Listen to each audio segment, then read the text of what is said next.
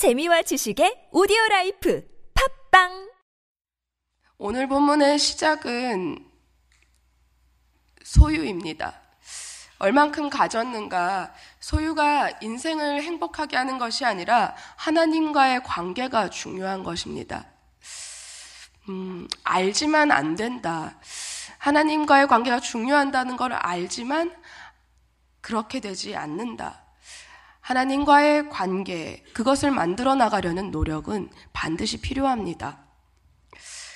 하나님을 믿고 가난한 것과 하나님을 믿지 않고 부자로 잘 사는 것, 그 둘 중에 어떤 것이 더 행복할까라고 생각을 해볼 때가 있으셨을 것입니다. 부자로 산다는 것은 확실히 가난한 것에 비해서 유리한 점이 많습니다. 자본주의 사회에서 상대적으로 가난하면 부자에 비해서 불편한 것이 많은 것도 사실입니다. 그러나 그것이 구원을 받은 그리스도인에게 하나님을 경외하지 못한다는 핑계가 될 수는 없습니다. 그것은 그리스도가 아닌 돈에 목적을 둔 사람이 할 수 있는 생각입니다. 돈은 비본질적인 것입니다. 그 비본질적인 돈으로 본질인 영혼의 필요를 채울 수는 없습니다. 본질적인 문제, 영혼의 문제를 돈의 문제가 해결되면 해결될 수 있을 것이라는 생각은 어리석은 생각입니다.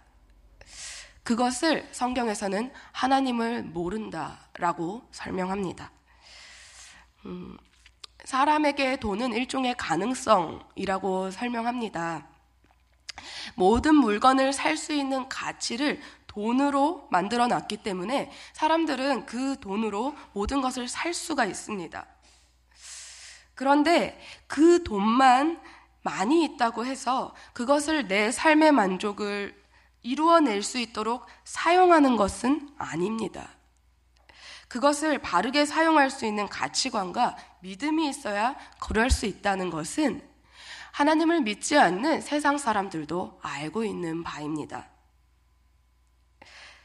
성경은 돈을 가치 있는 것에 사용하기 위해 있는 것이지 그 자체에 가치를 둘 수 있는 것이 아니다라고 설명하십니다. 이것을 다른 말로 표현하면 얼마나 가졌느냐가 사람을 빛나게 하고 인생을 빛나게 하는 것이 아니라 가진 것을 가치 있는 인생을 위해 사용하는 것이 그 사람과 그 인생을 빛나게 하는 것이다. 우리를 설득하고 계신 것입니다. 그러면 돈에 가치를 두는 일은 왜 일어나는 것인가? 그 현상은 하나님을 경외하는 것이 아니라 탐심 때문이다라고 성경은 말씀하고 있습니다. 더 쉽게 말하면 가산이 적고 돈이 없는 것이 내 인생을 가치 없게 만드는 것이 아니라 죄의 삶에서 벗어나지 않은 게으름이, 그 속성이 나를 무가치하게 만들어버리는 것이다 라고 성경에서는 말씀하고 있습니다. 그것을 절대 잊지 말고 기억해야 한다라고 말씀하시는 것이 오늘 본문의 시작입니다. 디모데전서 6장 10절에는 이렇게 말씀합니다. 돈을 사랑함이 일만하게 뿌리가 되나니 이것을 탐내는 자들은 미혹을 받아 믿음에서 떠나 많은 근심으로써 자기를 찔렀도다. 돈이 아니라 돈을 사랑하는 것이 모든 악이 발생하는 원천이 된다. 무엇을 말씀하고 있는 것입니까? 그 돈의 가치를 둔 심령을 말하고 있는 것입니다. 누가복음 12장 15절에서는 이렇게 말씀하십니다. 모든 탐심을 물리치라. 사람의 생명이 소유가 넉넉한데 있지 아니하니라. 이 말씀은 돈이 없기 때문에 하나님을 경외할 수 없다라고 생각하는 사람은 돈이 많아도 돈이 없는 상태와 달라질 게 없다. 도리어 많으면 그 많은 채로 번뇌에 빠지게 될 것이고 그 상태에 있느니 지금 내가 미혹받고 있는 상태에서 구원해 주시기를 위해 기도하는 것이 훨씬 현명하다 말씀하고 있는 것입니다. 17절입니다. 채소를 먹으며 서로 사랑하는 것이 살진 소를 먹으며 서로 미워하는 것보다 나으니라. 우리말 성경에는 이것을 이렇게 설명하고 있습니다. 사랑이 있는 곳에서 풀을 먹으며 사는 것이 서로 미워하면서 살진 송아지를 먹는 것보다 낫다. 사랑이 있는 곳에서라고 말합니다. 본질적인 문제, 이 영혼의 문제, 그 영혼이 가장 큰 가치를 발현하는 곳, 관계를 말하고 있습니다. 인격적인 관계를 이렇게 빗대어 설명하고 있는 것입니다. 누구와 함께 하는가가 중요한 문제이지 어떤 음식을 먹었는가는 문제가 아니다라는 설명으로 이 관계의 문제를 이야기하고자 합니다. 한 식탁에 앉아도 한 자리에 있어도 마음이 통하는 사람과 함께하는 것이 마음이 편합니다.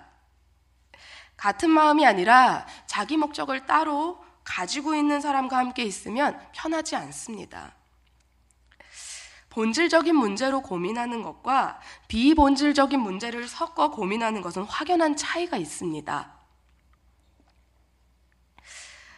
공동체, 사람과 함께 있으면 나 아닌 다른 사람 한 사람만 같이 있어도 그것은 느껴집니다. 그런데 공동체, 교회는 하나님의 말씀에 최고 우선순위를 두고 영혼이 살아나고 보이지 않는 하나님과 관계를 형성하고 그분께 순종하고 그분이 하신 말씀이 살아계신 자체로 일하시는 것을 경험하는 곳입니다. 그거 하나, 보이지 않는 하나님을 나라는 사람의 변화를 통해서 설명하고 증거해내는 것이 교회입니다. 영혼에 관심을 두고 영혼의 문제, 하나님과의 관계와 직결되는 본질적인 문제에 관심을 두지 않으면 말씀이 아무리 은혜로워도 주변 사람들이 아무리 은혜를 받는다고 해도 그것이 내 영혼과는 아무 상관이 없다. 말씀하십니다. 관계에 문제가 생겼을 때, 그리고 공동체 안에서 말씀을 통해 지적을 받게 됐을 때, 내 양심에 찔림이 생겼을 때 우리가 해야 될 것은 겉모습을 바꾸려는 것이 아니라 내가 공동체 안에서 한 성령 안에서 하나님이 주시는 한 마음을 품을 수 없는 이유가 분명히 있으니 그것을 찾아내려 해야 한다라는 것을 말씀하고 있는 것입니다. 사랑이 있는 곳, 그곳은 하나님이 있는 곳을 말합니다. 사랑이 있는 곳, 그곳은 오늘도 살아서 역사하시는 예수님이 계신 곳을 말합니다. 그렇기 때문에 그 예수님과 하나 된 사람은, 예수님이 그 안에 내주하신 사람은 사랑이 있는 곳에서 주님과 함께 교제하고 공동체를 함께 이루어 나가는 사람입니다. 지금 나는 실제로 어디에 가치를 두고 있습니까? 말씀은 이러한데 실제 나는 어디에 있는지 나를 돌아볼 수 있는 시간이 되기를 간절히 소원합니다. 하나님이 내 안에 오셔서 그분을 믿게 하셨고 모든 문제에서 자유할 수 있는 신앙을 우리에게 허락하시기를 기도합니다. 예수님을 영접했고 교회 안에 있고 내 목적도 있으나 정작 그 가치를 모르고 오늘 이 영혼의 문제가 아니라 비본질적인 것, 눈에 보이는 것과 내게 느껴지는 달콤한 것에 내 마음이 빼앗겨 있다면 내 영혼의 문제가 그 비본질적인 것들에 의해서 가려져 있다면 내 스스로 돌아봐야 할 것은 내가 다른 것을 섬기고 있지 않은가, 바로 이 부분입니다. 18절과 19절에서는 그것을 조금 더 설명하고 있습니다. 분이 나도 그것을 더디할 수 있는 것은 내 안에 계신 하나님 때문이어야 합니다. 자기 의로도 분을 참을 수 있고 다른 사람에게 잘 보이기 위해서 잠시 동안 나를 바꿀 수는 있을 수 있습니다. 그러나 오늘 18절에 노하기를 더디하는 자는 지혜자를 의미합니다. 예수님 때문에 그렇게 할 수 있는 사람이 되기를 소원합니다. 억지로 내 안에서 만들어내는 것이 아니라 어떻게 하면 내 안에 계신 예수님이 더욱 자연스럽게 내 안에서 나타나실 수 있을 것인가, 그분이 어떻게 하면 나의 마음을 통치하시는 주인으로 내 모든 순간에 나를 제어하실 수 있는 큰 분이 되실 수 있는가, 그것이 우리 영혼의 고민이 되어야 할 줄로 믿습니다. 19절의 게으른 자는 부정직한 자를 의미합니다. 나름대로 목표에 도달하기도 원하고 내 지금 삶에 만족하지 못하는 것도 동일합니다. 그러나 그 도달을 위한 노력을 하지는 않는 것을 의미합니다. 그 노력이란 내게 그것 때문에 부여된 책임을 감당하는 것을 말합니다. 그런데 게으른 자는 그 내게 맡겨진 책임을 교묘하게 회피합니다. 사소한 어려움이나 일어나는 내가 감당할 수 없을 것 같은 장애를 극복하기 싫어합니다.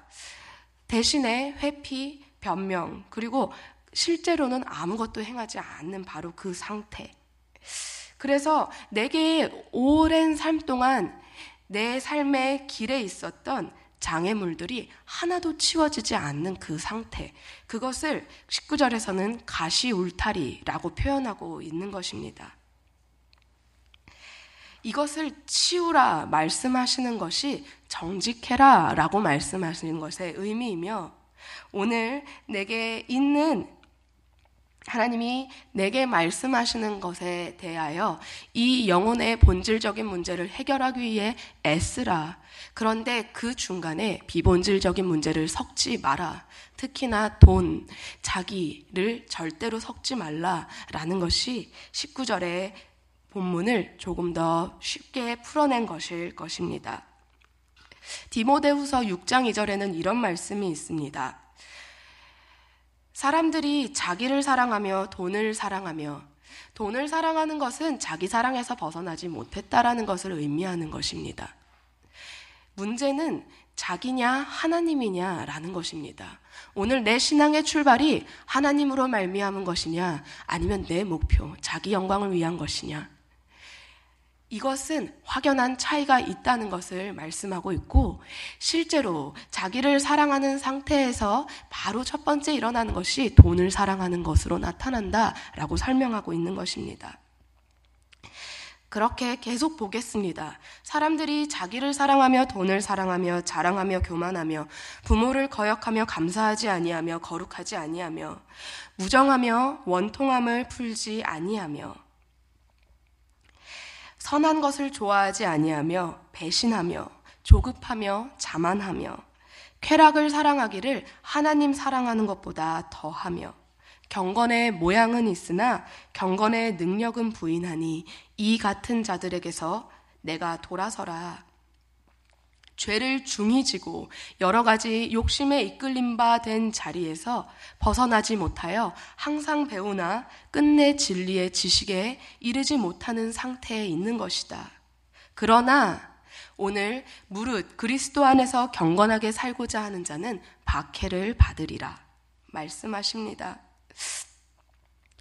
오늘 우리에게 말씀하신 하나님, 그분이 오늘 내 영혼을 통치하시고 나는 나의 모든 생각을 오늘 이 말씀에서 배우고 확신한 일에 거할 때, 내가 오늘 이 말씀이 살아계신 하나님이시다, 그분 이 말씀만이 나를 인도하실 수 있는 생명이다 라는 믿음으로 그리스도 예수 안에 있는 믿음을 사용해서 구원에 이르게 하는 지혜를 얻으라 라고 말씀하십니다. 하나님의 사람은 자기를 벗어난 사람이라는 말씀을 복음서에서 많이 보시게 될 것입니다. 디모데후서 6장은 명확하게 이야기합니다. 자기를 사랑하는 데서 벗어나라. 그러면 그 돈이 내 인생의 핑계가 되지 않을 것이다. 자기가 주인 된 데서 하나님이 주인 되시기를 간절히 구하라. 그 영혼의 문제에 눈이 띄어지기를 간절히 구하라. 그렇다면 오늘 어떤 것도 하나님께 나아간데 핑계가 되지 못할 것이다. 그리고 오늘 이 부정직의 자리에서 벗어날 수 있다. 사람이 두 주인은 섬길 수 없다라고 말씀하셨죠. 그 말은 하나님을 섬긴다, 말한다 해도 실제로는 자기를 섬기고 돈을 사랑할 수 있다는 것을 말합니다. 그때 하나님은 두 주인을 섬기는 것이 아니라 나도 섬기고 돈도 섬기는 것이 아니라 바로 그 돈을 섬기고 있는 것이라는 것을 명확히 해라. 둘 중 두 가지 모두를 얻을 수는 없다. 우리 마음에 두 가지가 함께 있을 수는 없다라고 말씀하시는 것입니다. 오늘 본문을 가지고 함께 기도하시겠습니다. 주님, 오늘 제가 있는 자리가 하나님으로 말미암아 있는 자리이기를 간절히 소원합니다. 그런데 주여, 말씀으로 나를 감찰하여 주시옵소서. 주님, 자기로부터 시작된 이 신앙에서 이제는 살아계신 주님이 나를 이끌어 가시는 신앙으로 바뀌기를 간절히 소원합니다. 그런데 어떻게 해야 될지도 모르는 상태에 머물러 있을 뿐만 아니라 내가 할 수 없다, 내가 이것 때문에 저것 때문에 할 수 없다며 주님 앞에서 점점 멀어지고 있습니다. 주님, 혹시 제 마음이 그렇다면 주여, 나를 오늘 이 자리에 엎드려 내 영혼을 주님께 다시 올려드립니다. 주여, 나를 바꾸어 주시옵소서. 내 마음에 있는 두 주인을 먼저 하나님 앞에 인정하고, 아버지, 하나님을 사랑한 것이 아니라 나를 사랑하고 돈을 사랑한 나를 주님 앞에 내어드리는 시간이 될 수 있도록 주여 도와주시옵소서. 그래서 하나님, 살아계신 하나님이 내 안에서 역사하시는 신앙으로, 그 역사하시는 하나님이 날마다 내 안에 더욱 강하게 살아나시도록, 그것을 위해 나와 싸우는 진짜 영적 싸움을 시작할 수 있도록 인도하여 주시옵소서. 주님, 많은 사람들이, 그리고 이 시대가, 그리고 제 생각이 이 가산을 가지고 얼마나 많은 것을 가졌느냐의 문제를 가지고 하나님, 이 하나님의 영혼의 문제를 자꾸만 흐리고 섞습니다. 아버지, 무지한 자리에서 벗어나 이제는 생명이신 하나님 말씀에 붙들려 살기로 결단하는 이 시간이 될 수 있도록, 우리가 될 수 있도록 축복하여 주시옵소서. 우리의 공동체를 하나님 한 성령의 띠로 묶어 주시옵소서. 아버지, 내 안에 입술로는 말하나 비본질적인 문제가 있음을 발견하게 하시고, 그럴 때마다 공동체 안에서 살아계신 예수님과 아버지 지체들의 권면을 따라 아버지 내 영혼의 문제에 더욱 집중할 수 있는 은혜를 허락하여 주시고 눈을 열어 주시옵소서. 주님, 문자가 우리에게 생명이 될 때까지 주님, 내 자신에게 정직하고 주님 앞에 매달릴 수 있는 그 정직한 영을 우리에게 허락하여 주시옵소서. 함께 주님을 부르심으로 기도하시겠습니다.